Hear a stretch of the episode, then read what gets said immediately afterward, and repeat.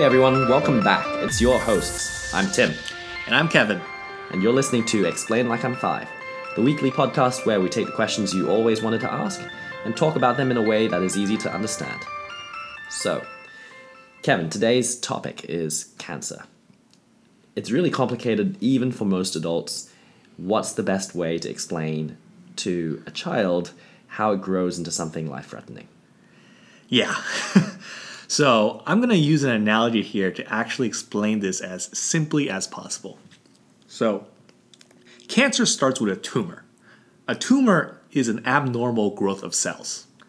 The original tumor is like a single weed in the backyard. If you can catch it before it goes to seed, before it starts spreading its seeds, you can pluck it out, assuming you can reach it. That's like doing surgery on a human body. Maybe afterwards you could also apply a treatment around the backyard just in case some seeds actually did start to spread and you don't want them to grow. That's something like chemoradiation. I like the analogy. So, what happens if you don't catch it before the weed go- goes to seed? Yeah, so uh, there's a thing called a metastatic cancer.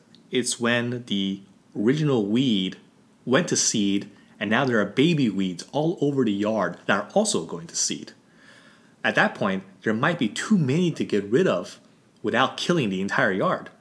Um, there also might be some products that you can apply, but it will kill only some of them because there's just too many weeds and seeds to ever get rid of completely.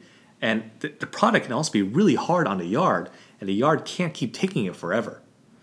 Uh, even eventually, someone may come out with a new, really, really good product that targets something special in the seeds, but then there's a chance that the seeds and weeds evolve over time to even make that ineffective.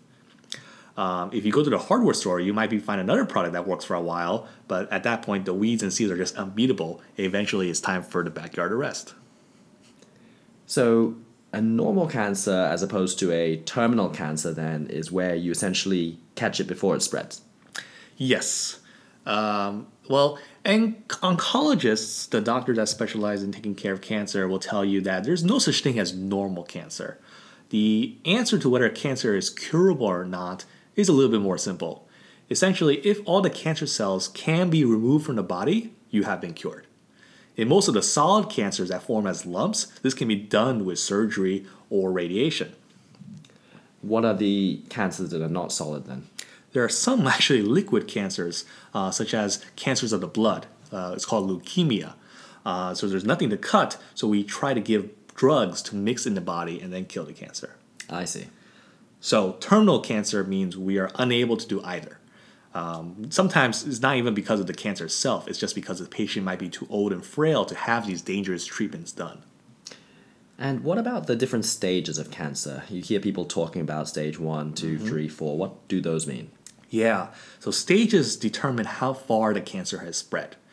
Things like is it just one tumor? Uh, has it spread to nearby lymph nodes, to distant organs? Uh, you hear these numbers ranging from 0 to 4, and they've been established based on how far it's spread. Sometimes, uh, even actually be broken down into smaller categories like 2A and 2B, depending on the number of lymph nodes. Uh, the lower the number, the better. Stage 1 is usually very treatable or even curable, but stage 4 is usually considered terminal. The stages are you know, defined uh, depending on the specific kind of cancer. Got it. There's also um, a really it's also a really big factor in determining prognosis, uh, which is basically the guess that doctors come up with. Um, someone who's got one tumor is usually much easier to treat, right? If it's in an accessible place, treatment may be as simple as just one surgery. There's no chemo radiation involved. At that point, the person is not expected to die of cancer. Uh, but if a cancer is not caught before it's spread, the prognosis becomes progressively worse.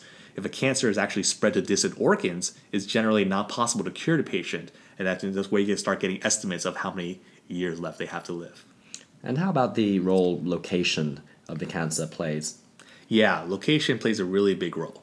You know, a brain tumor, for example, uh, it might be impossible to operate on because you're most likely to damage really important structures. Uh, there are some cancers in some places that don't directly kill you because like you don't really you don't need a breast or testicle to live, but you can but it can spread to other places and become deadly in those new locations. Um, other cancers kill directly because they prevent vital organs such as the liver from functioning pro- correctly. Uh, and finally, the way the mutated cells behave is also a major issue. Some cancers are simply more inclined to spread, grow quickly, and actually survive and survive radiation. Uh, others are more slower growing. Uh, that's why a lot of doctors want to monitor early signs because maybe it won't spread and it's okay. What about the statistics that doctors then apply to a prognosis?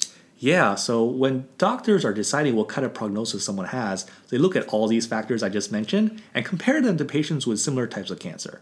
Uh, the state, different, the same types of uh, uh, locations, stages. If 97% of patients with similar cancers have survived cancer free five years after treatment, then the patient is very likely to do well with the appropriate treatment. But if the statistic is something like 75% of their patients died within five years of treatment, you know, the progress, the prognosis is much worse.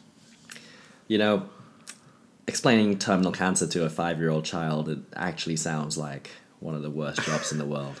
Yeah, but you know, many childhood cancers have some pretty good survival rates these days.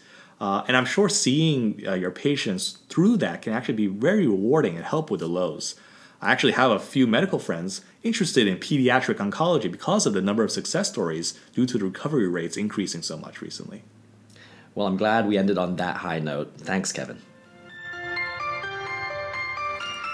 And to all our listeners, I hope you've been enjoying these. We'll have new and interesting tidbits for you every week. If you like what you heard, please subscribe and leave a review.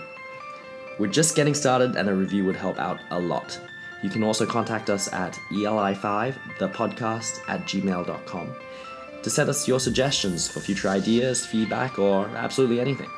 Until ne- next time, we'll see you soon. Bye bye.